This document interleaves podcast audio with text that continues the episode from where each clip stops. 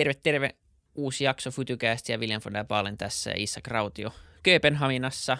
Ja Moro Vili. menkää Instagramiin seuraamaan Futucastia siellä kaiken maailman ekstra kontenttia niille, jotka seuraa, niin nähdään siellä. Saku Tuominen, tervetuloa vieraaksi. Kiitos kutsusta, ilo olla mukana. Kiva kun pääsit. Tota, the floor is yours siinä mielessä, että haluat kertoa omiin sanoin, että kuka sä oot ja mitä sä teet. No tota, mitäköhän mä nyt sanoisin, että mä oon sählännyt niin helvetisti tässä eri, eri puolilla, että voin kertoa tunnin tai minuutin, mutta mä oon toipuva TV-tuottaja, tehtiin 20 vuotta TV-ohjelmia, myytiin firma pari kertaa ja sen jälkeen kyllästyin TVC ja en ole katsonut TVtä enää kymmenen vuoteen. Sitten kehitettiin työelämää, sekin firma myytiin Aki Hintsalle ja nyt olen viimeiset kuusi vuotta keskittynyt maailman koulujen kehittämiseen. Me vedetään sieltä non-profit-hanketta kuin 100 ja tavoitteena on tunnistaa maailman parhaita opetusinnovaatioita ja auttaa niitä leviämään.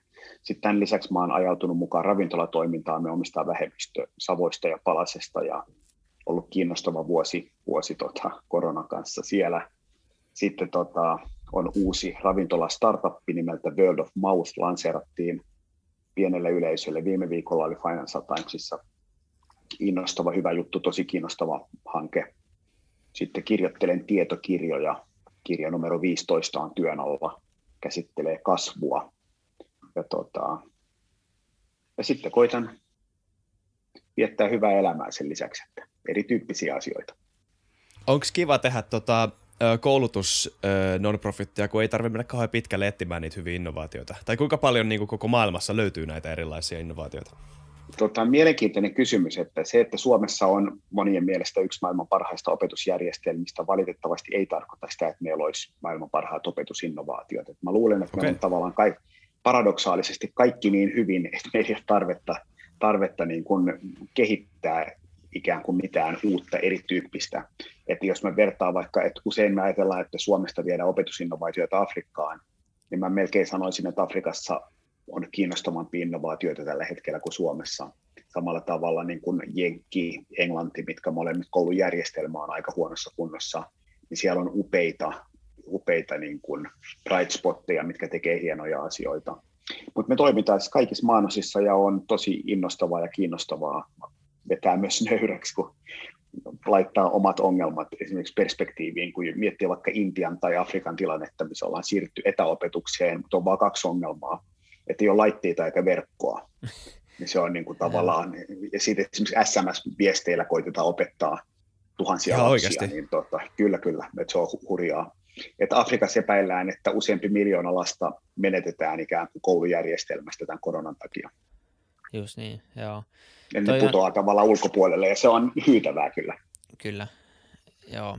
Toi on mielenkiintoinen näkökulma. Tuosta me ollaan puhuttu jonkun verran koulutuksesta, koulutuksen tulevaisuudesta ja itsekin, tai se on aihe, joka on ollut tosi paljon kiinnostunut viime vuodet ja, ja niin kuin nimenomaan silloin, kun sitä katsottiin, niin tultiin siihen tulokseen kanssa, että miksi innovoida, kun kaikki on, on niin kuin näennäisesti tosi hyvin ja, ja sitten mietittiin, että milloinkohan täällä Suomessakin tajutaan päivittää järjestelmää siihen, siihen niin kuin tulevan tai tulevien vuosien vaatimuksiin. Mutta sitten sit, siitä tuli niinku tavallaan sen kulmana se, että ihan samalla tavalla kuin, kuin monessa muussakin teknologioissa, niin, niin kehitysmaissa on, on, on aika hyvä mahdollisuus mennä länsimaiden ohi, koska samalla tavalla kuin sä sun ei tarvinnut tehdä näitä lankapuhelimia, sä menit suoraan kännykkä, kännykkämaailmaan ja sä voit mennä vanhojen pankkikonttoreiden ohi suoraan niin kuin tämmöisiä nettipankkeihin ja vastaaviin, niin, niin sä voit myös ehkä luoda paremman ja, ja niin kuin tuottavamman koulutusjärjestelmän, jos sun ei tarvi eka, eka niin kuin tehdä matkan varrella kaikkia niitä, niitä malleja, mitä me ollaan tehty tässä länsimaissa jo niin kuin 120 vuotta. Niin, ja sä oot ihan niin kuin olennaisen ytimessä, jos miettii, miettii niin kuin Suomea, niin usein kun koulua kehitetään, niin sanotaan, että miksi tätä pitää kehittää, kun tämä on nyt jo maailman paras. Ja näin ei mun mielestä ensinnäkään ole, että Suomessa on hyvä, mutta ei, ei enää maailman paras. Ja sitten toinen asia on, on se, että Afrikassa niin se hätä on niin iso, että jos joku tekee jotain radikaalia, niin sulla ei ole tällaista nothing to lose, tai nyt on sellainen tietyn nothing to lose mentaliteetti, että antaa mennä vaan, tehdään. Sen takia mä uskon, että sellaiset ikään kuin radikaalisti maailmaa muuttavat innovaatiot tulee maista, missä tilanne, tilanne on hurja, koska siellä on, siellä on ikään kuin helpompaa, lainausmerkeissä helpompaa tehdä muutoksia. Niin, kyllä. Ja jos sä mietit niin kuin vanhemman näkökulmasta esimerkiksi Suomessa, niin et sä välttämättä halua, että sun lapsi on se eka, joka testaa jotain uutta, kun se vanha on toiminut aika hyvin. Että se kynnys no, jos lähtee. Oot, jos, oot, jos oot perinteinen vanhempi, niin voit ajatella näin, mutta mä luulen, että, että nyt ollaan mun lempiteeman äärellä myös, että jos mennään maailmaan, missä monet asiat ei toimi ja joudutaan kokeilemaan, niin mun mielestä se, että lapset joutuu sellaisiin tilanteisiin, missä kaikki ei toimi, ei yksiselitteisesti ole huono asia. Et Silikon välissä on huippukouluja, huippukouluja, se on hyvin marginaalinen ryhmä, mutta huippukouluun me annetaan takuu, että mikään ei toimi.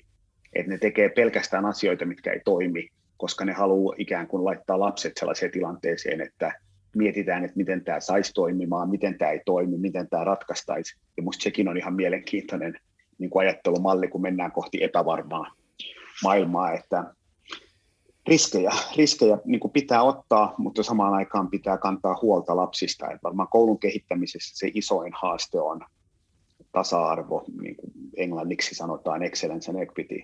Että hyvän koulunhan kehittää melkein kuka vaan, jos on rahaa.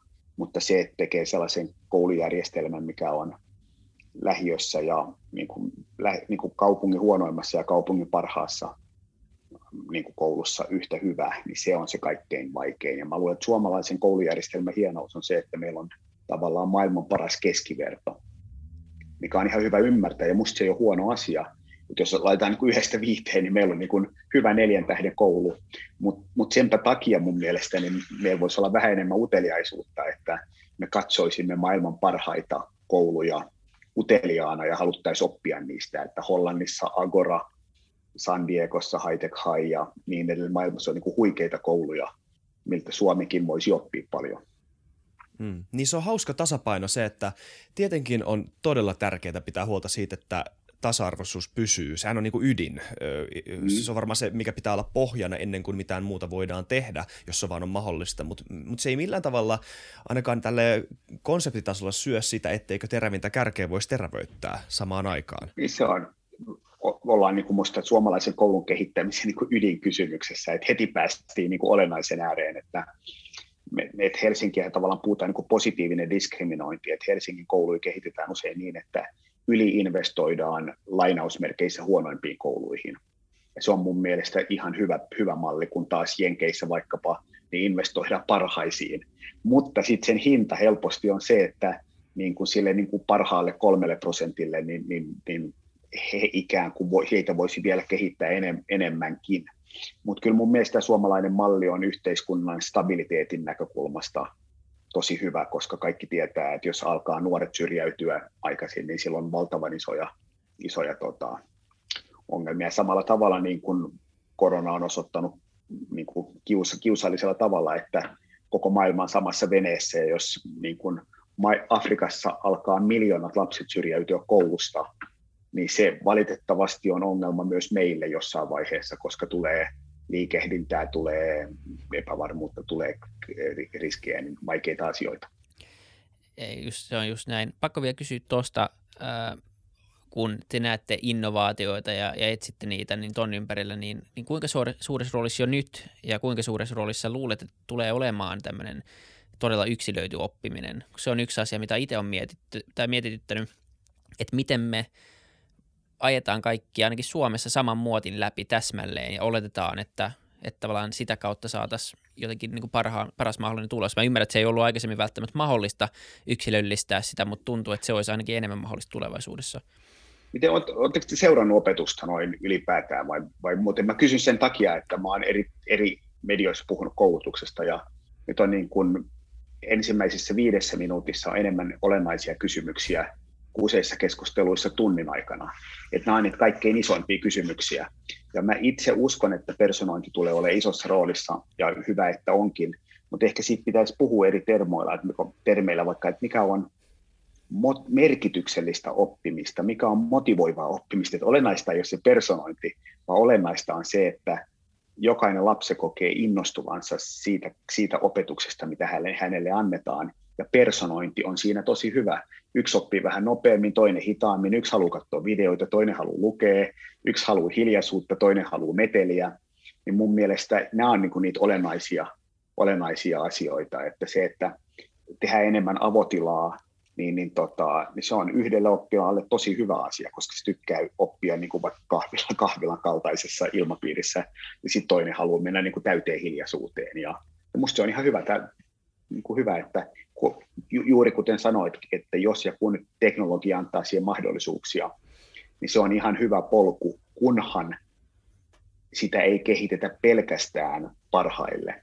Et jos miettii vaikka koronaa ja etäopetusta, niin sehän sillä tavalla on hyytävä, hyytävä tilanne, että se on tutkimusten mukaan niin se on suosinut niitä, millä menee koulussa hyvin, ja se on ollut kaikkein niin kuin vaikein niille, kenellä menee huonosti, jolloin ikään kuin puhutaan oppimisvajeesta, että ikään kuin ääripäiden välinen ero on kasvanut, ja se ei ole hyvä asia kyllä. Joo, se on ylipäätään, mä en tiedä voiko puhua ihan luonnonlaista, mutta se on harmillinen tota, jollain tavalla lainomainen kuvio tässä maailmassa, että yleensä epäta, epätasapainossa niille, joilla menee jo paremmin, menee herkemmin, paljon paremmin siinä epätasapainon tilassa.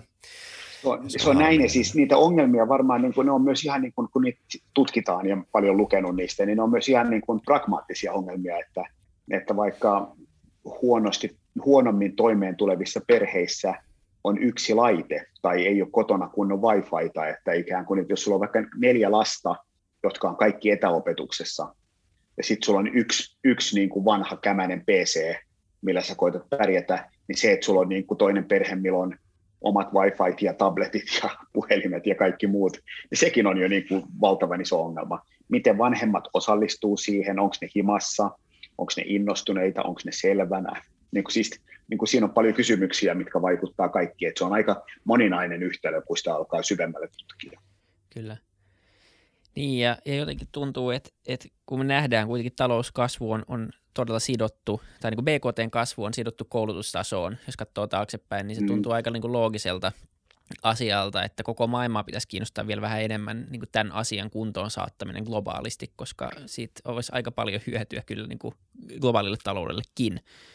Absoluuttisesti, mutta siis kirjoitan kirjaa kasvusta, että, tota, että siinä on niin toinen aspekti on ehdottomasti se koulutustason nousu, kasvu, kasvu mutta sitten toinen puoli on mun mielestä yhteiskunnan vakaus, että sen takia on niin hirveän tärkeää pitää mahdollisimman moni mahdollisimman hyvin mukana, koska jos sulla alkaa niin kuin 25 prosenttia pudota koulusta, radikalisoitua, syrjäytyä, niin, niin se, se tulee sitten toista kautta tulee myös isoja ongelmia. Se, joo, se, se on kyllä just näin. Tämä on mielenkiintoinen. Meidän ei pitänyt puhua koulutusjärjestelmästä, mutta mun mielestä hey, tämä, tämä on niin superhyvä aihe ja siitä ei ole puhuttu vähän aikaa, niin, niin tota, why not nimenomaan. Ähm, miten sitten niin kuin vielä ehkä, jos jäädään tähän trackille hetkeksi, niin, niin sitten semmoinen kuin yksi iso kysymys kanssa näiden ympärillä on, on se, että mitä tapahtuu sitten sen jälkeen, kun sä oot, oot valmistunut ja, ja tullut pois siitä järjestelmästä. Ja puhutaan niin kuin Suomessakin paljon tämmöisestä elinikäisestä oppimisesta. Ja se tuntuu, että se on vielä niin kuin tasoa, että me tekemään täydentävän verkkokurssin silloin tällöin. Et se ei niin kuin oikein vastaa sitä, mitä niin kuin me luullaan tai mitä me nähdään, että maailmassa ehkä tulee tapahtuu. Tai ainakin sen epävarmuuden määrän kanssa, joka jo nyt on ja joka tulee varmasti nousemaan. Mm. Niin äh, jos, mun mielestä Perttu Pölönen sanoi joskus, mä oon jutellut paljon sen kanssa muutenkin, ja se ollut podissakin vieraan monta kertaa, niin, niin mikä oli mun mielestä hyvä ratkaisu, eli jos tutkinnossa olisi niin kuin parasta ennenpäiväys, tai tehtäisiin tämmöisiä mini-MBAitä koko ajan, eli, eli sä kävisit mm. niin kuin kymmenen vuoden opiskelu tai yliopisto-opiskelun vaikka ja sitten sä oot kaksi vuotta työelämässä vuoden taas opiskelemassa tai mikä, joku tahansa muu väli, niin, niin varmaan niin tämä pitäisi tuoda jotenkin ytimeen siihen, jos me halutaan, että ihmisillä säilyy valmiudet jotenkin kohdata tämä muutos ja nämä muutosvoimat. Tota, isoja kysymyksiä, mihin ei ole helppoa ratkaisua, mutta mä saan hyvin kiinni ja tunnen Pertu hyvin ja ollaan juteltu paljon, että jos, jos mä nyt niin kuin puran tätä, niin mun mielestä se niin kuin jotenkin elinikäinen oppiminen on uuvuttavalta tuntuva termi, että, että ikään kuin saat, pitääkö tässä niin kuin koko elämä oppia, että se on niin kuin pakko, kun sen pitäisi olla ikään kuin innostus, että mahtavaa, että saa oppia uusia asioita. Ja yksi OECD-huippututkija puhuu, niin kuin sanoit, lifelong learning on väärä termi, että lifelong doing on parempi, että se säilyy niin kuin läpi elämän innostunut kyky tehdä erilaisia asioita, ja kun sä haluat tehdä jotain, niin sun on pakko oppia, ja usein tekeminen on ihan hyvä tapa oppia. Et mun mielestä jossain tuossa niin kuin, niin kuin mini-MBA, siinä on vähän myös semmoinen niin kuin ikään kuin mun mielestä niin kuin opiskelun ylikorostaminen ja tekemis, tekemällä oppimisen alikorostaminen. Että, että mun mielestä nykymaailmassa niin aktiivinen ihminen voi oppia myös työtä tehdessä, jos hänen mieli on avoin. Että ei niin, että työssä ei opita ja sitten mennään hetkeksi johonkin puolen vuoden koulutuksiin ja sitten ollaan taas viisaampia. Niin se, että, että, että meillä olisi niin kuin tietyn tyyppinen, niin kuin, ne on niin korneja termejä, mutta, mutta tottahan se on, että jonkunlainen resilienssi on tosi tärkeä. Ja, ja silloin ehkä niin kuin yhtä tärkeä on tällainen ikään kuin epävarmuuden hyväksyminen, että, että, lapsille nuorille pitäisi opettaa se, että se mitä opiskelen koulussa, niin saattaa olla täysin hyödytöntä kymmenen vuoden kuluttua, niin kaikkien pitäisi hyväksyä se ikään kuin etukäteen syvällisesti ja todeta, että so what, sit opiskellaan jotain uutta. Että, että se, se, on, ja se on enemmän tavallaan sen kaltainen musta niin kuin tärkeämpiä termejä kuin mulle kuin lifelong learning, elinikäinen oppiminen on vaikkapa niin kuin iskun kestävyys ja uteliaisuus. Ikään kuin semmoinen, että okei, okay, turpaa tuli, mutta kyllä tästä jotain hyvää seuraa, niin se on vähän erityyppinen lähestymistapa, mutta samasta asiasta puhutaan totta kai. Mutta tosi tärkeää, että kun maailman, maailman tota, koulujen, kouluista puhutaan, niin, niin, niin mitä Suomessa aika vähän käydään sen tasosta koulukeskustelua, niin niitä ydintermejä on elinikäinen oppiminen, uteliaisuus ja luovuus, kokonaisvaltainen hyvinvointi, sosiaalis-emotionaaliset taidot, että nämä on niin kuin tosi tärkeitä juttuja, että tämä on se suunta, mihin lähes kaikki haluaa koulua viedä ja mun mielestä hyvä, että haluaa. Voidaanko puhua tuosta hetken? Tämä on äh, siis mä koitan pohjustaa että mahdollisimman lyhyesti, vaikka tämä on ihan massiivinen aihe, tämä muutos, mistä kaikki puhuu. Ja kaikki tavallaan puhuu siitä omilla sanoillaan ja omalla kielellään. Itse asiassa mm, kolme vuotta sitten, kun me tehtiin Hannu Lauerman kanssa jakso, niin me puhuttiin siitä, tai siis Hannu mainitsi, Valko, mainitsi miten... Valkokauluspsykopaatit. Kyllä, jep. Joo, siis puhu siitä, että miten, miten yhteiskunta öö, ikään kuin vaikenee koko ajan. Siitä tulee koko ajan vaikeampi ja monimutkaisempi ja vaikeampi hallittava ja se ei, se ei enää anna tilaa samalla tavalla ihmisille joilla ei ole nimenomaan näitä termejä, mitä säkin heitit, resilienssi ja emotionaalis-sosiaaliset kyvyt ja tietty tietotaito ja tietty tämmöinen, niin mikä on tämä muutos, jos, jos näillä, näinkin laajan kysymyksen voi kysyä, niin mikä tämä muutos on, mikä sun mielestä on tapahtumassa? Tai onko, onko sullakin semmoinen kuva siitä, että tämä on vähän vaikeasti vielä tota, käsin kosketeltavissa, mikä tämä NS-muutos on? Tai onko sulla helppoa diagnoosia? Minkälaisessa ajossa me eletään? Ja miksi nämä uudet termit tulee pinnalle tälleen? Mik, no. Miksi on niin kuin yht, yhtäkkiä pitää oppia emotionaalis-sosiaalisia taitoja ja äh, tämmöisiä asioita? Varmaan se, tässä oli monta, jos lähdetään tuosta viimeisestä, niin, oli, niin varmaan, y, y, varmaan yksi syy siinä on se, että ihmiset on finaalissa, että, että ikään kuin jotain, jotain tarvitsisi tehdä. Että jos katsoo ihmisiä, niin ikinä ei oltu niin masentuneita tai ahdistuneita, on ilmastoahdistusta, on monia haasteita, niin niitä tulee koko ajan valtavasti. Ja sen takia pitäisi oppia tulemaan toimeen itsemme kanssa, ajatustemme kanssa, epävarmuuden kanssa, muiden kanssa, niin se on varmaan yksi syy, että se on ihan ymmärrettävää, että, että jos vaikka PISA-järjestelmä on maailman paras ja, tota, ja 25 prosenttia lapsista on burnoutissa, niin se ei niin kuin voi olla hirveän hyvä tavoite. Sitten jos puhutaan muutokse, muutoksesta, niin varmaan kaksi asiaa tai kolme asiaa on. Yksi on se, että se nopeutuu. Me eletään niin maailmassa, mikä monella eri alueella nopeutuu koko ajan. Sitten se on globaali, mikä tarkoittaa, että, että tota, ää, niin kuin kaikki vaikuttaa kaikkeen ja se on systeeminen ja se on sen takia siitä tulee todella ennalta arvaamaton.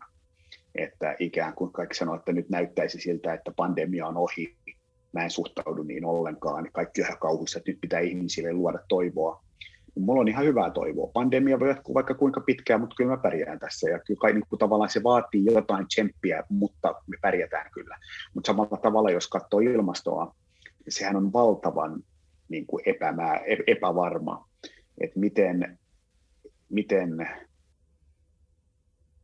ää, miten mä sanoisin, miten kuivuus vaikuttaa, miten merten happamoituminen vaikuttaa, kääntyykö merivirrat ja niin edelleen, niin ne on niin isoja kysymyksiä, että niiden edessä pitää olla nöyrä ja todeta, että, seuraava 10, 20, 30 vuotta tulee olemaan erittäin epävarma. Se ei tarkoita, että se muutos tulee olemaan dramaattisempi, mutta se tarkoittaa sitä, että se voi olla vielä dramaattisempi, että tämä pandemia oli vain lasten leikkiä. Ja sen takia ikään kuin tämä niin kuin tietyn tyyppinen, mä en sano epävarmuuden sietäminen, vaan sanon epävarmuuden syvällinen hyväksyminen on se niin kuin yksi isoimpia taitoja. Mutta mä olen monen, monen yhtiön hallituksessa, ja jos siellä sanoo, että kukaan meistä ei tiedä, millainen maailma on vuoden kuluttua, niin ei kukaan sitä halua kuulla tai ajatella, vaan me halutaan ikään kuin semmoinen illuusio varmuudesta. Niin, kyllä. Niin, sanoit itse, että, että pyrit kaiken muun ohella elämään hyvää elämää, ja ehkä tämä on aika luonnollinen aasinsilta nyt tämän epävarmuuden keskellä, tai tämän epävarmuuden hyväksyminen, jos se on yksi asia varmaan, joka liittyy tähän niin hyvään elämään ja, ja itsensä kanssa olemiseen, niin, niin mitä muuta, tai ehkä ei, ei kysytä niin, vaan kysytään eka, että mikä on susta hyvä elämä? Varmaan se on jokaiselle oma, mutta tota, mulle hyvä elämä on semmoinen, että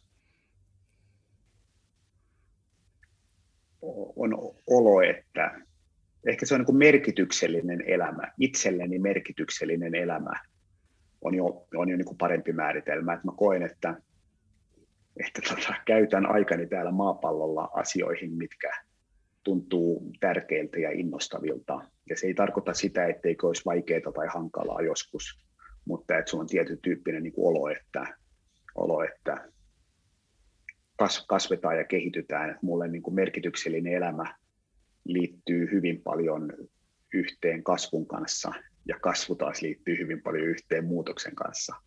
Et ikään kuin se on sen kaltainen, että tehdään erityyppisiä asioita, joista osa toimii ja osa ei, ja, ja reagoidaan muutokseen tavalla, joka tuntuu hyvältä. Yksi sellainen jenkkikirjailija tota, puhuu, puhuu termillä practical hope, joka tarkoittaa sitä, että emme toivo, että kaikki menee hyvin, vaan toivo, tai emme usko, että kaikki menee hyvin, vaan uskomme, että pärjäämme riippumatta siitä, miten kaikki menee. Ja se on mun mielestä se tietyn tyyppinen taito, minkä koulu voisi antaa lapsille. Eli, eli tietyllä tavalla, että lapsi olisi olo, että, että varmuudella tulee vaikeita aikoja ja se on ihan ok. Se on tietyllä tavalla niin kuin se, miten mä suhtaudun elämään. Tuntuuko, puhuit merkityksestä, mutta tuli pari kysymystä mieleen, mä kysyn nyt tällä kertaa yhden kerrallaan. Öö, mä, mä puhuit merkityksestä ja mä en tiedä siis, mä en ole siis uskonnollinen ihminen itse niin millään tavalla, mutta kuitenkin mä näen, että silloin kun mä mietin itse omaa merkitystä elämässä, mikä se hyvä elämä on, niin mä, mä etin ikään kuin jotain itseäni isompaa. Onko sulla sama ja koet sä, että sillä on minkäännäköistä roolia siinä, että mikä tämä merkitys on? Tai onko se, onko se ylipäätään oikea tapa ajatella sitä asiaa? Varmaan niin kuin mulla oli sellainen aika, milloin mä etsin jotain merkittävästi isompaa, mutta se aika jotenkin on ainakin toistaiseksi ohi. Et nyky, nykyään se on enemmän niin kuin kiitollisuus, että minkään ei tarvitse olla eri tavalla, jotta kaikki olisi hyvin. Eli mä oon niin kuin koitan olla tosi utelias ja tyytyväinen kaikkeen siihen, mitä, mitä tota, mun elämässäni tällä hetkellä on. Ja se on musta kiinnostavampaa, että, että pysähdyn ja nautin vaikeuksista, luonnosta, ruuasta, hetkistä, niin tota, musta kiitollinen. Esimerkiksi minulla oli semmoinen vaihe kymmenen vuotta sitten, milloin puhuin paljon unelmoinnin tärkeydestä. Ja, ja nyt mä jotenkin niin kuin on täydellisen epäkiinnostunut siitä, että koska unelmointiajatus on se, että jos saavutan jotain, niin kaikki on paremmin. Ja nyt mä koitan enemmän niin kuin olla niin, että koitan niin kuin olla läsnä ja tehdä tosi hienoja asioita, niin kuin tosi hyvin työni ja elää elämäni joka päivä ja luotan, että se johtaa kyllä hyviin asioihin. Niin toi, toi on jännä, koska paljon kun puhutaan, no myös meidän ikäiset ihmiset puhuu keskenään ja me myös milleniaalit ja Z-sukupolve, mitä nyt kaikkea nykyään onkaan, niin, niin puhutaan paljon siitä, että tarvii just sen, sen niin kuin merityksellisen työpaikan tai haluaa mennä firmaan töihin, jolla on itsensä isompi missio tai, tai muuta vastaavaa. Mutta sitten paljon näkee myös nimenomaan ihmisiltä, jotka on ehtinyt olla pallon päällä vähän pidempään, niin jotenkin se full circle on kuitenkin aina sit se, että kaikki tulee sisältäpäin ja oikeastaan mitkään sellaiset ulkoiset tekijät ei niin loppupeleissä vaikuta siihen, vaikka se jossain vaiheessa tuntuu tosi vahvalta siitä, että ne vaikuttaa.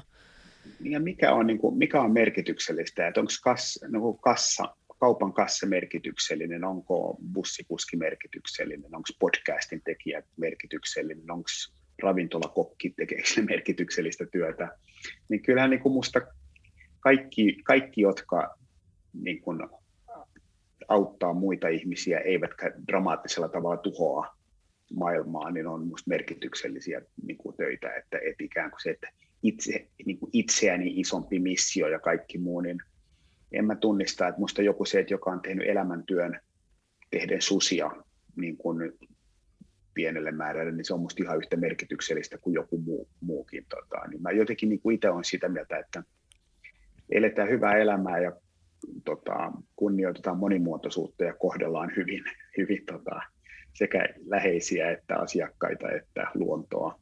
Se on ihan hyvä. Siinä ollaan jo ihan niin kuin pitkällä, ettei semmoisia niin superlatiiveja niin kuin mä en kaipaa. Että, että, tota, Miten Sam Harris sanoi se siinä ja viime jaksossa, mä, sä kuuntelit sen kanssa, se sanoi ihan siinä loppujaksossa jotenkin tosi hyvin se, että siis se puhuu siitä paljon siitä, kun Lex Friedman kysyi Samilta, että mikä on elämän merkitys, vastaa lyhyesti. Sitten Sam sanoi, että toi on täysin väärä tapa kysyä toi kysymys. Että, ja sitten pitkän selityksen jälkeen se kiteytti se jonkin lauseeseen, mikä oli ihan briljantti. Mä en ihan muista sitä, mutta se meni jotenkin, jotenkuten näin, että, että ö, sitä merkkiä sitä merkitystä haettaessa se liike, mitä me tehdään nykyhetkestä pois, on juuri se merkitys, mikä me menetetään sitä haettaessa. Joo. Seurasitteko tota? Mä en to, tota, mutta Sam Harrisia paljon, mun, mun makuun Sam Harrisilla on vähän lähtenyt psychedelics niin kuin kierteelle, että Okei. Okay. Tota, Joo, vähän sama, samaa mieltä, mutta mut on mutta, paljon hyviä tota, myös. On paljon hyviä, ja mä pidän esimerkiksi siitä, että there is no such thing as free will, mikä on yksi mm, hänen kyllä. ajatus, niin se on minusta niin kuin kiinnostava. Ja, ja, Todella kiinnostava. Ja kyllä mä saan kiinni tuosta perusajatuksesta, että, että ikään kuin muutosta hakiessamme, tai niin kuin merkitystä hakiessamme samaan aikaan tarkoitamme, että nykyhetki ei ole merkityksellinen. Ja e, entä jos se on ikään kuin se niin kuin yksi ongelmien ydin. Ja mä oon niin kuin lähtenyt, lähtenyt tavallaan siitä, kun sanot, että kun kirjassani kirjoitan, että kaikki on hyvin riippumatta siitä, miten kaikki on, niin, niin se ei tarkoita sitä, että yrittää välttää, väittää mustaa valkoiseksi, vaan todeta, että se, että on ongelmia, ei ole huono asia.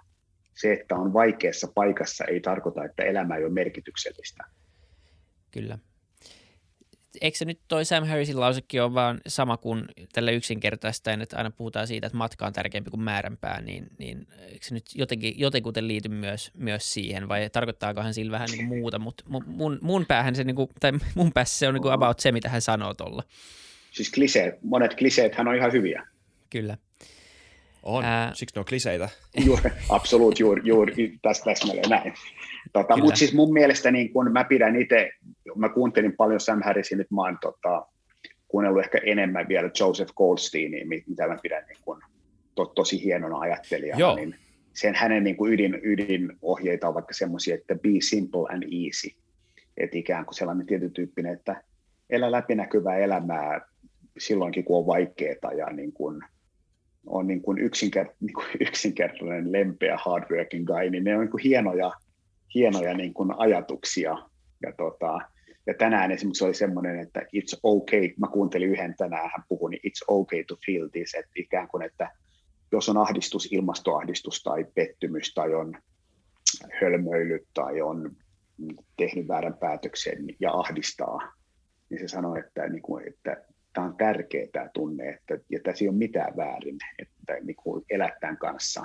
Ja mä jotenkin koen, että niissä on semmoista niin kuin syvää, niin kuin syvää viisautta, mitä kohti niin kuin Sam Harriskin on menossa, mutta hän on aika niin kuin, hän, hän on intelle, intellektuelli, tavallaan tällainen old school intellektuelli, että hän niin kuin tavallaan ylimonimutkaistaa monia ajatuksia huippuälykkäästi ehdottomasti, mutta puuttuu tavallaan semmoinen niin kuin tietyn tyyppinen juurevuus joskus mun makuun. Joo, siis Sam Harris selkeästi redusoi, redusoi asioita äh, niin kuin, jollain tavalla ironisesti, äh, sillä tavalla ironisesti, että, että sä tavallaan niin kuin menetät sen pointin siitä, mitä sä sanot redusoimalla ne se palasiksi, samalla kun sä sanot, että tasa, tätä asiaa ei voi redusoida palasiksi. No, toi, toikin meni vähän monimutkaiseksi, mutta ikään kuin toi on se kuvio, mitä se välillä seuraa, vaikka se on tosi fiksu. Niin siis, että jos katsoo niin kuin buddhalaisuutta, mikä niin kuin on jotenkin niin klise tässä niin kuin tällainen keski-ikäinen suomalainen mies puhuu, niin se aina kuulostaa niin, kuin niin kornilta. Mutta mitä enemmän sitä lukee, niin, niin, niin sitä mun mielestä niin kuin viisaammalta se tuntuu, ja puhutaan tosi yksinkertaisista asioista. Et esimerkiksi niin kuin, niin kuin hyvän elämän niin kuin lähtökohta, se, että elämään kuuluu kärsimystä, se johtuu siitä, että haluaa jotain, mitä ei saa. Kaikki helpottaa, kun luopuu siitä niin kuin odotuksista, mutta ei se ole helppoa. Niin se on tietyllä tavalla niin kuin aika hyvä, hyvä lähtökohta.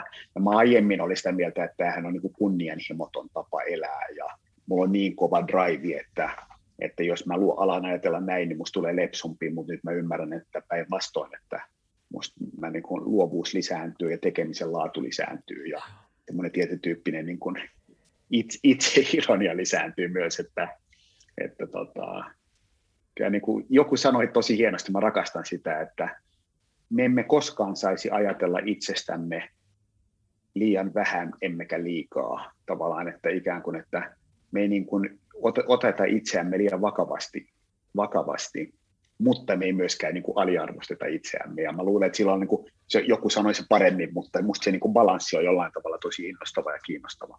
Kyllä. Niin ja yksinkertainen on kaunista, ää, ainakin omasta mielestä, että se, että ylimonimutkaista asioita, niin, niin ei sille välttämättä aina ole tarvetta. Tai yleensä semmoinen niin kuin lopullinen kehitysmuoto kaikesta on kuitenkin niin kuin yksinkertaisuus. Tuntuu, että siihen päädytään kuitenkin ää, loppupeleissä niin melkein kaikissa asioissa. Niin, Ää... siis kun mä, mä kirjoitan kirjoja, niin joku joskus sanoo, että hyvä kirja, mutta aikamoinen yksinkertaisuus. Mä sanon, että kiitos, että sitä yritettiin, että, että tavallaan niin kuin mä koitan valtavasti monimutkaista ja sitten samaan aikaan niin kuin yksinkertainen on kaunista, niin kun mä oon nyt viimeisen puolitoista vuotta lukenut aika paljon luonnosta, vaikka niin kuin puu, niin ei tarvitse ottaa kuin yksi puulaji, niin, niin tavallaan miettiä, että miten kaunista yksinkertaisuus on, mutta samaan aikaan niin kuin miten valtavan monimutkainen puu on, miten se toimii, miten puut toimii keskenään, miten puu kuolee, miten ne jakaa informaatiota, miten puu sitoo, sitoo hiilidioksidia ilmasta, miten se vapauttaa, miten se auttaa meitä. Niin, niin miten yksinkertaista, yksinkertaista kaikki on, niin samaan aikaan miten, miten valtavan hieno, hienossa maailmassa me eletään ja miten monimutkaista kaikki on.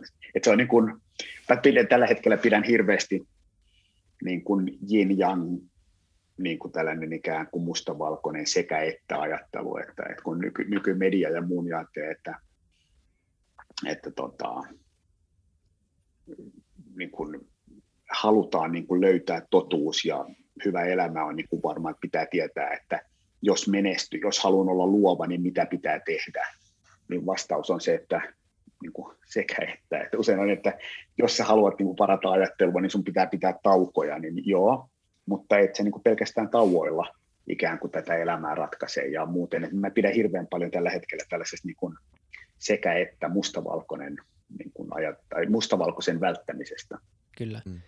Voinko me heittää yhden tämmöisen kyynisen haasteen tähän keskusteluun, ettei tämä mene liikaa tämmöiseksi... Niitä maailma on täynnä. Anna tulla. Joo, todellakin, koska öö, öö, mä heittäisin tämmöisen, että että tästä on, niin kuin, mä oon tästä tosi paljon samaa mieltä, että mä yritän löytää tästä semmoisen raon. No sanotaan silleen, että, että joo, me, me voidaan puhua paljon siitä, miten niin kuin merkitys on hetkessä ja, ja tota, miten, miten semmoisen niin kuin, nykyhetken ulkopuolisen tavoitteleminen on jo, jollain tavalla – tämän niin kuin vapaan tahdon illuusion luoma ja tämän, niin kuin, mistä nyt haluaa puhua, will to power tai sitä Schopenhauerin desire, mikä tahansa niin kuin ihmisenergia, mikä vie meitä eteenpäin jollain niin kuin tämmöisellä raadollisella, vaistomaisella tavalla.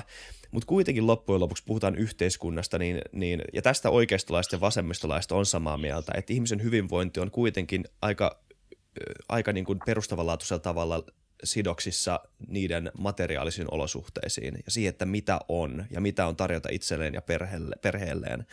Ja tota, niin onko, onko, onko maailmassa ö, köyhyysongelma vai buddhalaisuuden puuteongelma?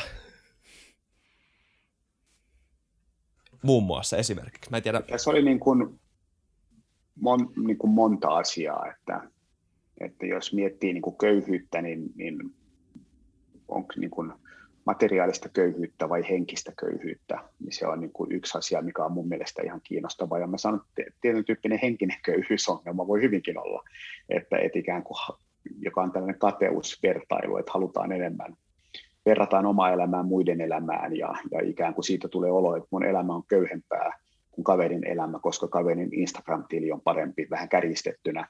Niin siinä on niin kuin yksi aspekti tähän.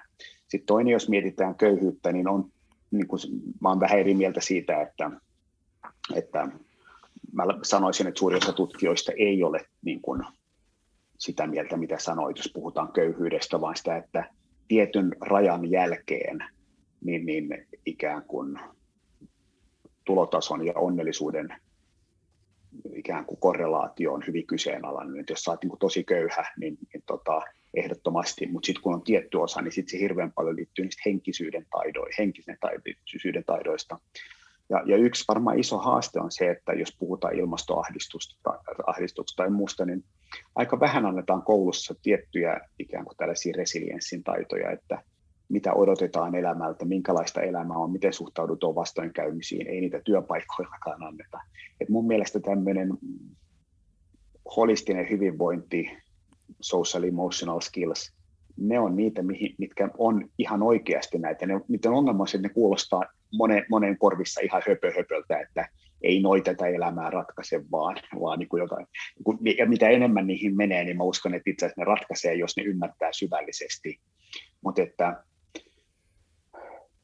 maailma, niin kuin hyvinvoivassa maailmassa mahdollisimman moni kykenee elämään itsensä näköistä elämää ja, ja, ja se, se vaatii sen, että tulotaso on tietyllä tasolla, mutta ennen kaikkea se vaatii niin kuin tällaista ikään kuin henkisten niin kuin taitojen niin kuin kehittämistä niin, että, että osaa olla niin kuin sinut muuttuvassa maailmassa vaikeuksien kanssa ja auttaa toinen toisiaan, niin kuin auttaa ja pyytää apua.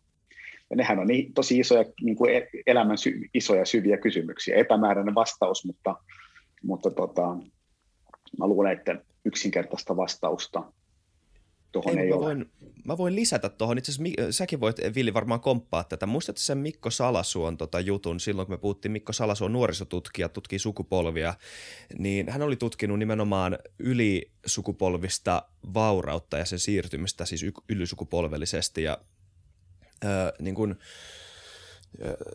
jolla, jollain tavalla, mä en nyt siis ole lukenut näitä tutkimuksia, mutta siis Mikko sanoi itse, että yksi todella yleinen ö, yhdistävä tekijä ö, niin kuin ylisukupolvisen köyhyyden ö, puitteissa, ö, ja siihen liittyy totta kai varmasti monta, monta, monta tekijää, myös materiaalisia, mutta yksi niistä isoimmista oli semmoinen niin kuin, just semmoisen niin kuin henkisten työkalujen puute, ö, että ei ollut, niin kuin, ei ollut ikinä kasvanut semmoisessa ympäristössä, missä opittiin ö, kohtaamaan vastoinkäymisiä ja mm, o, siis... o, niin kuin helposti katkeroiduttiin. Ja varmasti niin kuin ymmär- tässä, tässä ei niin kuin tarkoitus moralisoida mitään. Mäkin varmaan saattaisin katkeroitua. Ihmisillä ei siis ei ole vapaata tahtoa samalla tavalla kuin on. ihmiset haluaa ehkä uskoa, vaan että siis työkaluja on ollut. Jos oli henkilö, joo, tota, sano vaan, se mä, mä höpöttelen. Siis ei, tota, juuri, juuri näin on, että kun, kun joku sanoo, että ei kaikilla ihmisillä ole samanlaisia mahdollisuuksia olla onnellinen – niin se on niin kuin syvällisen keskustelun paikka. Et mä uskon siihen, että,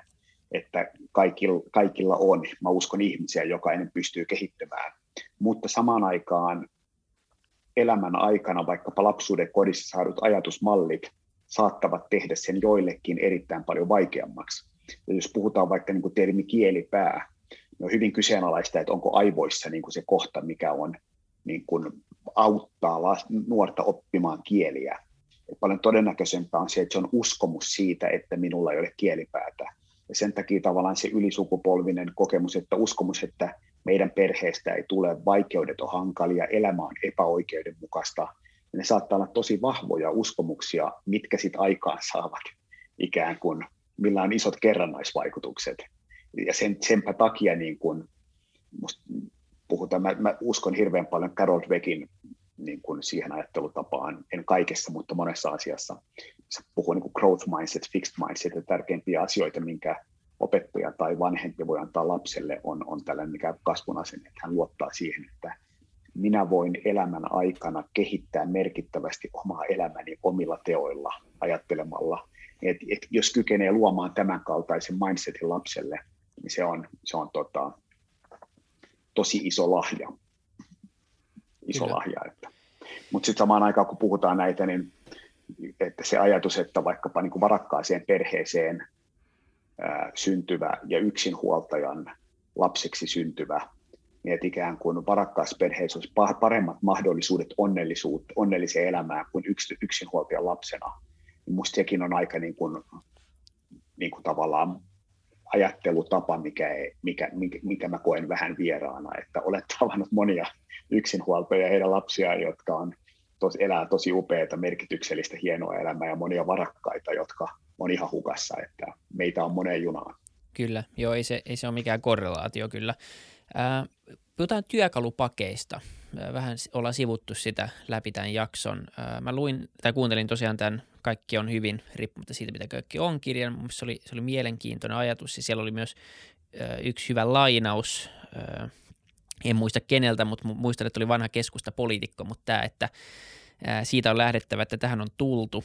Mä oon yrittänyt sitä vähän soveltaa nyt kriisitilanteissa, että, se on, se on niin mun mielestä aika hyvä, hyvä ohjenuora, kun sitä alkaa pohtimaan vähän tarkemmin. Mutta ehkä yksi sellainen ajatus, mikä on syntynyt, jota vähän sivuttiin tässä, on, on nimenomaan se resilienssi ja myös se tunteiden niin kuin käsittely, että sanoit, sanoit että, että, että siinä on, on viisautta siinä, että on ok tuntea ää, tiettyjä asioita ja, ja niin kuin se, se kuuluu siihen kasvun matkaan. Mutta sitten samaan aikaan jotenkin itse, tai itsellä on nyt tullut viime aikoina semmoinen niin ajatus siitä, että tulkitaanko tota ohjetta vähän väärin, että annetaanko tommosilla lauseilla niin kuin ikään kuin lupa velloa tämmöisissä tunteissa ja sitä kautta ei saada oikein työkaluja myöskään päästä tietyistä niin kuin ahdistuksista tai, tai niin kuin tämmöisistä ähm, henkisistä malleista eroa, jotka voi olla tosi haitallisia yksilöille, jotka sitten taas blokkaa heidän niin kuin kehitystä. Et, ja mä en tiedä johtuuko siitä, mutta tämmöinen niin ajatuksen siemen on alkanut syntyä itselle, että et tulkitaankohan tämmöisiä niin kuin ohjeet vähän väärin? Tota, niin kuin hyvä kysymys. Mä luulen, että, että tota, aina niin kuin hälytysvalot al, al, alkaa palaa, kun joku sanoo, että tulkitaanko näitä, koska se tarkoittaa ikään kuin, että olisi olemassa yksi tulkinta. Et mä niin kuin luulen, että osa tulkitsee ja osa ei. Ja, ja se on niin kuin, jos miettii vaikka, että sulla on pariskunta ja puoliso sanoo, että tällainen mä oon, ota tai jätä, niin sehän on totta todennäköisesti koska hän ajattelee, että hän ei kykene muuttumaan. Ja, ja muuten, mutta tarkoittaako se, että kukaan ihminen ei parisuhteessa kykene muuttumaan, niin ei tietenkään.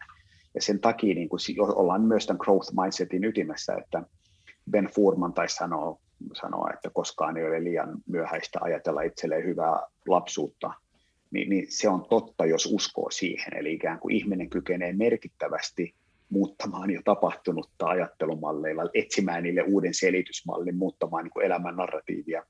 Mutta se on mahdollista vain, jos uskoo, että se on mahdollista. Jos, jos taas on sitä mieltä, että se on ihan roskaa, niin sekin on, sekin on ihan, ihan totta. Ja tota, mä luulen, että tässäkin asiassa niin kuin yhtä totuutta ei ole, että, että joskus jäädään vetvomaan liian pitkään, mutta joskus myös mennään eteenpäin liian nopeasti – että jollain tavalla niin kuin ahdistuksessa hetkellisesti pysyminen ja niin kuin hetkellinen ikään kuin maahan vajoaminen voi olla ihan hyvä tote, että ihan vituiksi meni ja aika raskaalta tuntuu ja, ja tota, aika ahdistavaa. Niin se, että ikään kuin on siinä ja totee, että nyt on ihan puhki, niin se voi olla ihan hyvä, hyvä asia, eikä niin, että jatkaa vaan. Et mä itse niin tavallaan, mä oon itse ajatellut niin, että, että kun on sääappi, missä on niin kuin on neljä päivää aurinkoa, ja sitten on pilvistä, ja sitten saattaa olla viikko sadetta, ja sitten on tuulta ja myrskyä. Niin mä ajattelen jotenkin niin, että jos mulla on kolme päivää ahdistunut mieli, niin mä ajattelen, että kyllä se kirkkaaksi muuttuu kohta. Ja sitten kun se muuttuu kirkkaaksi, niin mä ajattelen, että kyllä se huonoksi sateeksi muuttuu kohta. Että ikään kuin mä, niin kuin hyväksyn, mä hyväksyn sen niin kuin molempiin suuntiin. Ja mä huomaan, että mulle se, että mä ajattelin, että kyllä se hyväksi muuttuu, niin se ei ollut ollenkaan niin tehokas kuin se, että mä niin kuin totean, että nautitaan nyt, koska kyllä tässä niin kuin suihkut tulee kohta taas vastaan. Niin, se kyllä. ikään kuin molempien puolien hyväksyminen on ollut mulle itse asiassa aika hyvä tapa. Joo, eikä ollut tarkoitus niin yksinkertaistaa siihen, että olisi joku niin kuin oikea tulkintatapa, vaan lähinnä ehkä niin kuin tuli mieleen just sille, että jos jollain on näitä malleja ja näitä henkisiä malleja, niin tuntuu, että helposti myös niin kuin tavallaan, tai se väärä, tai nyt, nyt pitää miettiä, miten tämä sanoo, mutta siis helposti menee myös siihen, että ikään kuin se helppo tie ulos, sanotaanko vaikka jos sun, no vaikka parisuhteessa tai kaverilla on, on huono olla, niin se helppo tie ulos sille, joka on siinä vieressä, on sanoa vaan, että on ok tunteen noin. Ja sitten ikään kuin päästään itsekin vähän helpommalla. Ja siis tietyissä tilanteissa tietenkin on, ää, niin kuin saa tuntea ihan mitä haluaa se siitä kiinni, mutta onko tilanteita, missä niin kuin se parempi tuki olisi nimenomaan auttaa sitä ihmistä miettimään, että miksi se tuntee niin, mistä nämä lähtee, onko tämä niin kuin tapa, onko tämä tämmöinen, niin kuin henkinen jotenkin tämmöinen jarru. Ää, mä en nyt puhu semmoisista niin tilanteissa, missä, missä oikeasti niin kuin – on sattunut jotain tosi ikävää ja sit se pitää prosessoida ehdottomasti ja päästä siitä ulos, mutta on myös paljon tämmöisiä niin kuin henkisiä malleja, jotka ihmiset luotu itsellensä. Ja sitten vähän niin kuin ikään kuin se helppo tie ulos kaverina tai poikaystävänä tai ihan samana, niin on vaan olla sille, että on ok, että voi voi ja, ja sitten niin toivoo jotenkin, että se homma hoituu itsestään. Tota, ollaan niin kuin isojen kysymysten äärellä ja ei, ei mulla ole tuohon niin mitään yhtä vastausta mutta ehkä, ehkä, ehkä kerron, miten mä itse ajattelen, on se, että jokaisen, joka haluaa elämässään mennä eteenpäin, pitää itse tehdä ne oivallukset, mitkä vievät häntä eteenpäin. Ja, ja se, että mulla on joku malli, miten mä ajattelen elämää, niin helpostihan tulee se olo, olo että annas kun mä kerron nyt William sulle, että miten sun kannattaa elää. Että sun ei kannata nyt vetvoa tässä enempää, vaan sun kannattaa mennä näin mutta mä en tiedä, että kannattaako sun, koska voi olla, että sun kannattaa.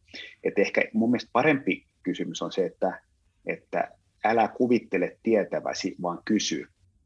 Et ikään kuin, yksi vaihtoehto on se, että mä kerron sulle, miten pitää toimia. Toinen on se, että mä en ole kiinnostunut ja sanon, että voi voi, sulla on, saat, niin kuin, sulla on ihan oikeus toimia niin.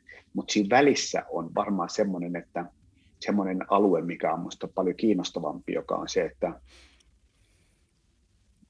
tuomitsematta tai kertomatta omaa mielipidettä, niin kysyy hyviä kysymyksiä, joiden seurauksena se ihminen tekee itse jonkun oivalluksen mahdollisesti seuraavana päivänä. Mutta meillähän on tavallaan se, että jos sulla on joku elämän kriisi ja me tavataan ja mennään oluelle, niin mä ratkaisen sen sun kriisin. Minun tehtäväni on löytää se lause, mikä auttaa sinua eteenpäin. Ja näinhän se ei toimi. Ja, ja tota, sitten jos on vielä kiireinen, niin ratkaistaan se nyt, koska mä en ensi viikolla ehdi nähdä sua.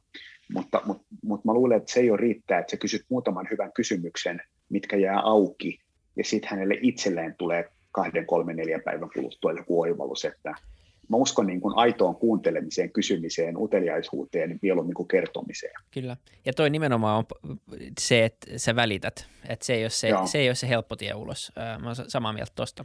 Ja se on varmasti se, parempi niin, variantti. Se, ja nehän on mielenkiintoisia tavalla asioita, niin kuin kuunteleminen ja välittäminen, niin, niin kumpaakaan ei oikein niin kuin, voi feikata, että mä saan jo puhu vaan mä kuuntelen, mutta, mutta osa kuuntelee, osa ei, ja sanot välitän, välitätkö, niin ne on, nehän on niin kuin, että välitänkö, niin se on niin kuin, se on, jokainen itse tietää, että kuinka paljon mä oikeasti välitän. Kyllä.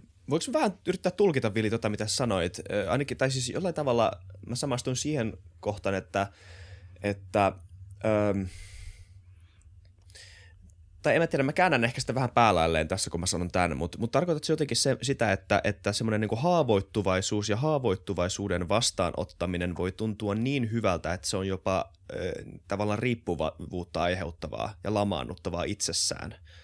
Niin osittain se voi olla varmaan niin kuin – Öö, niin, siis joo, osittain, osittain noinkin varmasti, koska se on, se on helppo ehkä sitten jäädä semmoiseen, etenkin jos sitä, sitä niin kuin vastakaikua saa paljon nimenomaan siinä ää, tavallaan tunnetilassa. Jos, jos mä niin kuin kommentoin tota, niin, niin mä koen, että toi osin, osin on myös niin kuin jonkunlainen narsismin muoto, että ikään kuin että et mehän voidaan, niin että kukaan ei, helppohan sun on sanoa, kukaan ei ymmärrä, kuinka vaikeaa mulla on. Mun korona on ollut vaikeampi kuin kenenkään.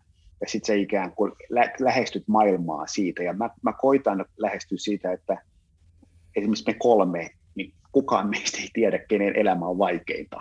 Eikö vaan, niin kuin, että me ei aleta kilpailla sillä, että kuinka vaikeaa on ja, ja niin edelleen. Ja, ja, ja useinhan me niin kuin nimenomaan, että meidän osa siitä meidän merkityksellisyyden kokemuksesta tulee siitä, että kuinka vaikeaa meillä on ja me halutaan niin kuin apua muilta ja, ja niin edelleen. Ja se on musta niin kuin, saattaa olla aavistuksen, niin kuin, mä uskon, että se polku ei johda hyvään elämään, että me ikään kuin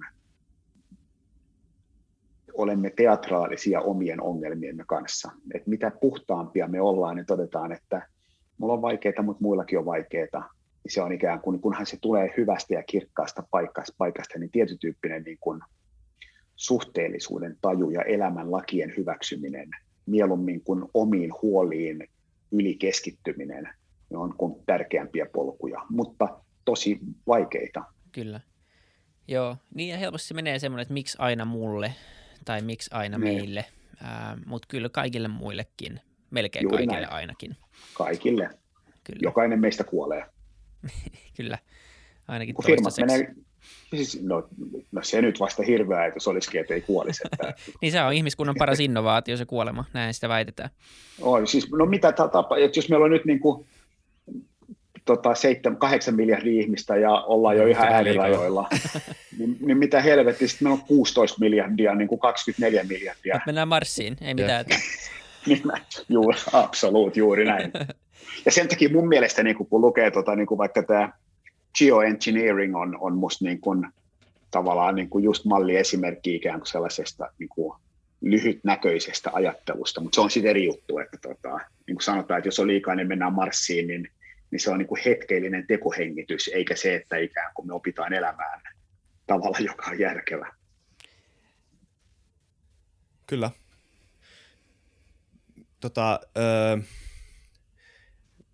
te, me tiedät, kyllä puhutaanko Marsista, mutta tuli mieleen kysyä, kaikki kysymykset mun päästä tällä hetkellä, vai että mennäänkö, onko se hyvä idea sun mielestä, niin kuin, pitäisikö me enemmän keskittyä niin kuin maan, maan läheisiin ongelmiin ennen kuin me mietitään mitään Marsiin muuttoa? No musta, jos, me niin kuin jos otetaan niin kuin toisinpäin vaikka niin kuin geoengineering, Joo. että mä kun puhuttiin, te tiedätte mikä, mistä on kysymys, niin, tota, niin mä totesin, kun siitä niin paljon moni puhuu, niin mä totesin, että okei, opiskellaan, niin kuin luetaan ja olen niin lukenut tutkimuksen toisesta perään ja mä ymmärrän, mikä se pointti on. Mutta se ajatus, että me niin kuin, he, niin kuin ruiskutetaan jotain ilmakehään, jotta, jotta meidän ei tarvitsisi muuttaa toimintatapojamme, ja sen hinta A on se, että se saattaa muuttaa taivaan valkoiseksi, ja B, kukaan ei tiedä, miten se vaikuttaa systeemisesti niin kuin maailmaan. Niin, niin kyllähän minusta niin se ajatus on se, että että otetaanko nyt ihan rauhassa ja mietitään, että miten täällä pitäisi elää täällä maailmassa. Ja mun mielestä se niin kuin, musta avainkysymys on se, että jos katsoo, että miten luonto toimii, miten meret toimii, miten puut toimii, miten, niin kuin, miten upeassa maailmassa me eletään, niin, niin se, että, että tota, jotta me voimme tuhota kaiken, niin me niin kuin ollaan innovatiivisia, lennetään Marsiin, niin siinä on jotain, mikä ikään kuin aavistuksen vaivaa mua. Ja mä oon niin kuin radikaalin innovaation suuri puolesta puhuja. Et mä vaikka luin niin kuin Bill Gatesin tämän uuden kirjan ilmastonmuutoksesta, ja ihan hyvä kirja ja hyviä ajatuksia, mutta siitä puuttuu kokonaan semmoista asiat kuin vaikka kauneus tai maku tai laatu. Että jos puhutaan ruuasta tai luonnosta, niin sillä ei ole ikään kuin mitään muuta niin kuin arvoa kuin insinöörin arvo arvo ja, niin edelleen. Että, että mun, mun mielestä niin kuin vähän ikään kuin, mä lu, uskon ja toivon, että me ollaan niin kuin isojen muutosten ääressä, missä ikään kuin voisi tulla tämmöinen niin kuin, jopa tietyn tyyppinen niin kuin renesanssi, että alamme arvostaa luontoa ja, ja tota, sen hienoutta ihan, ihan eri tasolla, ja se olisi minusta niin upea, upea malli.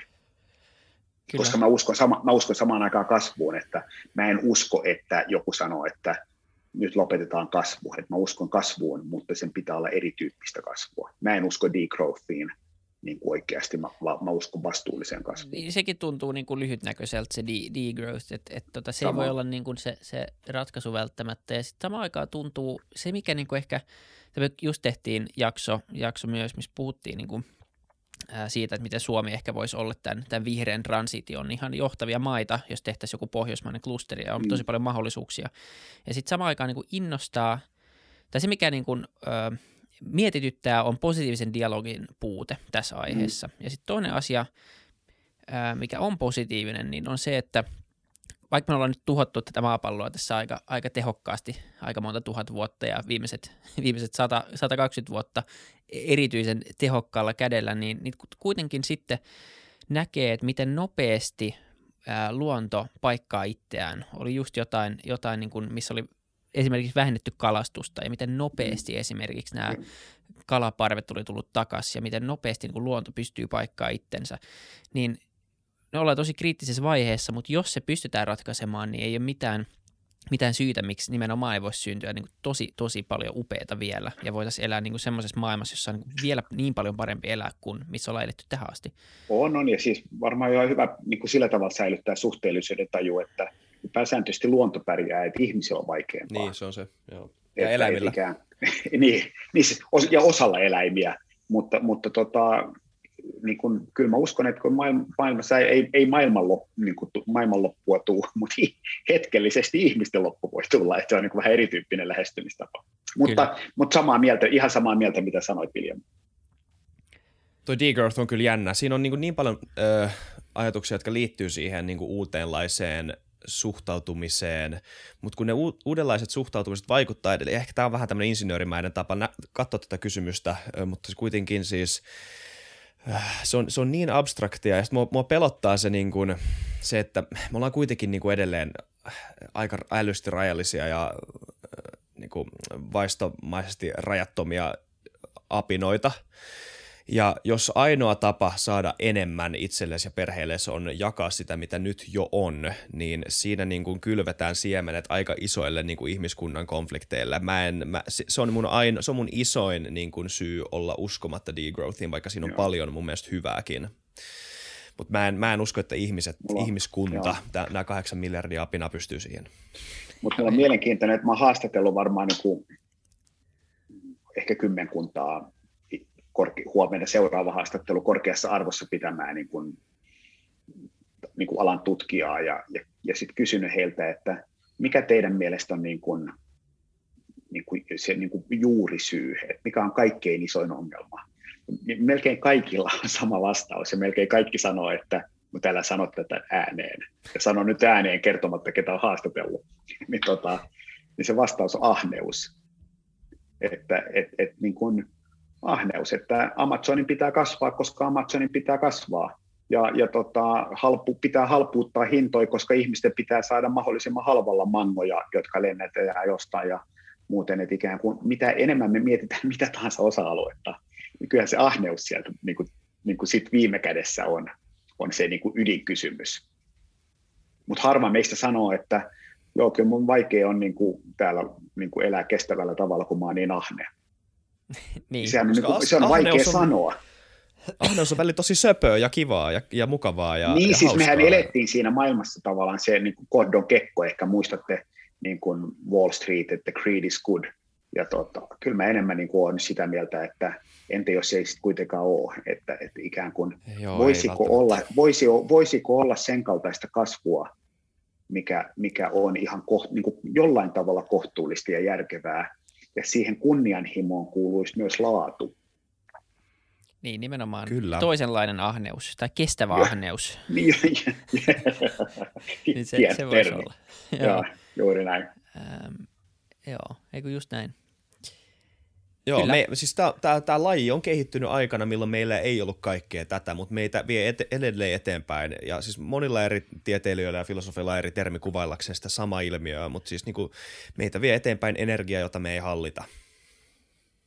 Mieli. Tai hallitaan, hallita, no. niin, mieli nimenomaan. Tuossa hieno termi on, jos palataan buddhalaisuuteen, niin tota, anteeksi, että palaa, niin siellä on her- hieno termi, joka on karmic wind, joka on niin kuin tämmöinen ikään kuin, niin kuin halua, haluamisen tuulet puhaltavat. niin se on musta niin kuin tosi hieno termi, että, että ahdistus tulee siitä, että enemmän pitäisi saada, että on puoliso, mutta haluaisi toisen, niin kuin toisen puolison, on vene, mutta haluaisi saman perämoottorin, on viini, mutta kalliimpaa pitäisi saada, saada niin ikään kuin kaikki, että ja se lähtee siitä, että tämä ei, riitä, niin kuin tämä ei riitä, mikä on sitten taas niin kuin ahneus. Et si- siihenhän se tavallaan menee, että ja ainoa tapa, minkä mä keksin siinä on, on ikään kuin, kiitol, niin kuin nykyisestä kiitollis, kiitollisuus. Se on ainoa niin kuin järkevä polku ja, ja sitten se varmaan se iso kysymys on se, että millä tavalla se ei ole ristiriidassa kunnianhimon kanssa, millä tavalla se ei ole ristiriidassa ikään kuin uuden tekemisen kanssa, koska mä en usko, että, että sekään on hyvä polku, että kaikki alkaa taantua ja toteaa, että ei enää mitään, vaan että mikä, miten ikään kuin tämmöinen kiitollisuus, kohtuullisuus ja kunnianhimo saadaan niin kuin järkevällä tavalla kehitettyä. Siinä on, siinä on tota monen kirjan aihe varmasti, mutta se, se on... No siis seuraava, seuraava, nyt, ensi, seuraava nyt ensimmäisenä, että, että tota, sitä, sitä pohditaan.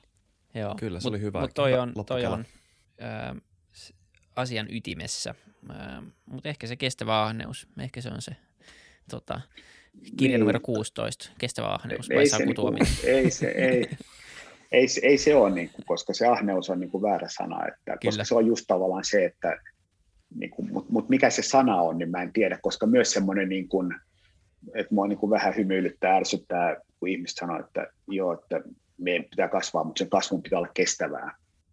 Niin se on aina, mä kysyn, että mitä sä tarkoitat sillä?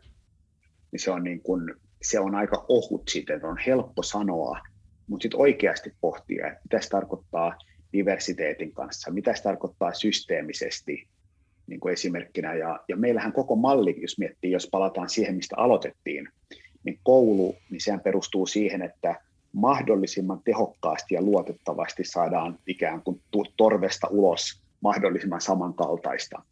Ja jos katsoo vaikkapa maataloutta, niin se on ihan sama filosofia, että niin kuin geenimanipuloidaan, risteytetään ja lannotetaan, jotta mahdollisimman nopeasti saadaan samankaltaista.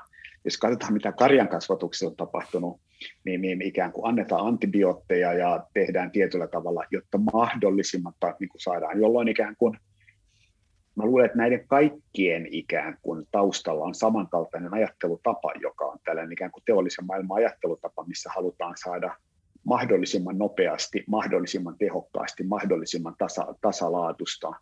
Ja entä jos nu, juuri niin ei pitäisi ajatella? Entä jos se on niin kuin kaikissa meidän niin kuin tavalla, joskus asioihin menee vähän pidempään, joskus niistä tulee vähän erinäköisiä, mutta se on ihan ok. Ja täällä Italiassa enemmän ja enemmän alkaa olla vaikka vihanneskaupoissa vihanneksia, mitkä näyttää, näyttää niin kuin erilaisilta. Piti just niin sanoa, että ostakaa vinoja porkkanoita ihmiset. Niin, siis, mutta täällä on niin kuin, tavallaan tomaat, tomaatit ja kesäkurpit, kaikki ne näyttää niin kuin ihan erilaisilta. Ja se on mielenkiintoinen, että minulla on sellainen olo, että valtaosa maailman ihmisistä jättäisi ne valitsematta, koska ne näyttää niin kuin pilalla olevilta, kun totuus on täsmälleen päinvastainen, että ne on elossa ja ne, mitkä näyttää niin kuin tehtaasta tulleelta, niin ne on pilalla. Ja se on minusta mielenkiintoinen hyvä esimerkki myös tästä, niin kun, ja, ja, hauskalla tavalla, kun alo, aluksi puhuttiin koulusta, niin jollain tavalla sehän on niin kun, ikään kuin hyvin samankaltainen kuin se viimeisen niin kuin sadan vuoden koulutusfilosofia ollut. Et ikään kuin, ei, ei Suomessa enää niin paljon, mutta Jenkeissä vaikka puhutaan standardized testing, että ellemme voi standardoidusti testata, että William oppii, niin mistä me sitten tiedämme, että William oppii. Ja William oppii koko ajan, joka päivä elämässä ja niin edelleen. Että on niin kuin, meidän pitäisi ehkä vähän niin kuin nöyrtyä, nöyrtyä elämän ihmeellisyyden edessä. Kyllä, pitäisi. Ja tuota, tuota ruokkii sitten vielä se, että kaikki firmat, tai no ei kaikki firmat, mutta monit firmat rekrytoi tietynlaista profiilia. Jos me haluat mennä johonkin konsulttifirmaan, niin sun pitää olla tietty keskiarvo ja tietty ikä ja tietty tämä. Ja sitten firmat niin kuin vaan, ja sitten samaan aikaan kuitenkin sanoo, että me uskotaan siihen, että rakentaa monimuotoisia tiimejä. Että kaikki tutkimukset kertoo, että sillä saadaan tuloksia aikaa. Sitten rekrytoitte niin kuin jo, we only recruit from Harvard. Sitten, Joo. Okay. Et, siis niin. ju, juuri näin täs, täsmälleen. Mutta mielenkiintoinen oli myös tuo niin lifelong learning, niin mielenkiintoinen se, että, että miten just luin puututkijaa, joka sanoi, että puut ovat miljoonan, että lifelong learning on kestänyt miljoona vuotta ja sen aikana puu on oppinut, tiet, tullut sellaiseksi kuin se tulee.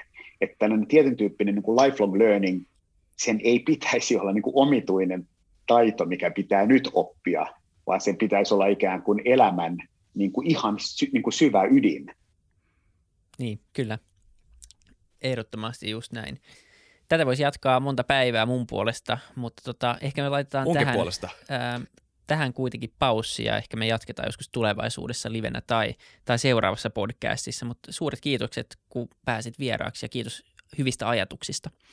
Iso kiitos teille. Tota, monenlaisissa podcasteissa on ollut vieraana, mutta oli erittäin kiinnostavia, syvällisiä, yllättäviä, rohkeita kysymyksiä. Että nostan hattua mahtavaa. Kiitos paljon. Ja hei, kiitos, Kiitos kaikille paljon. katsojille ja kuuntelijoille. Tota, kertokaa, että mihin suuntaan teidän karmatuuli pu- puhaltaa ja nähdään, nähdään ensi jaksossa. Moi moi.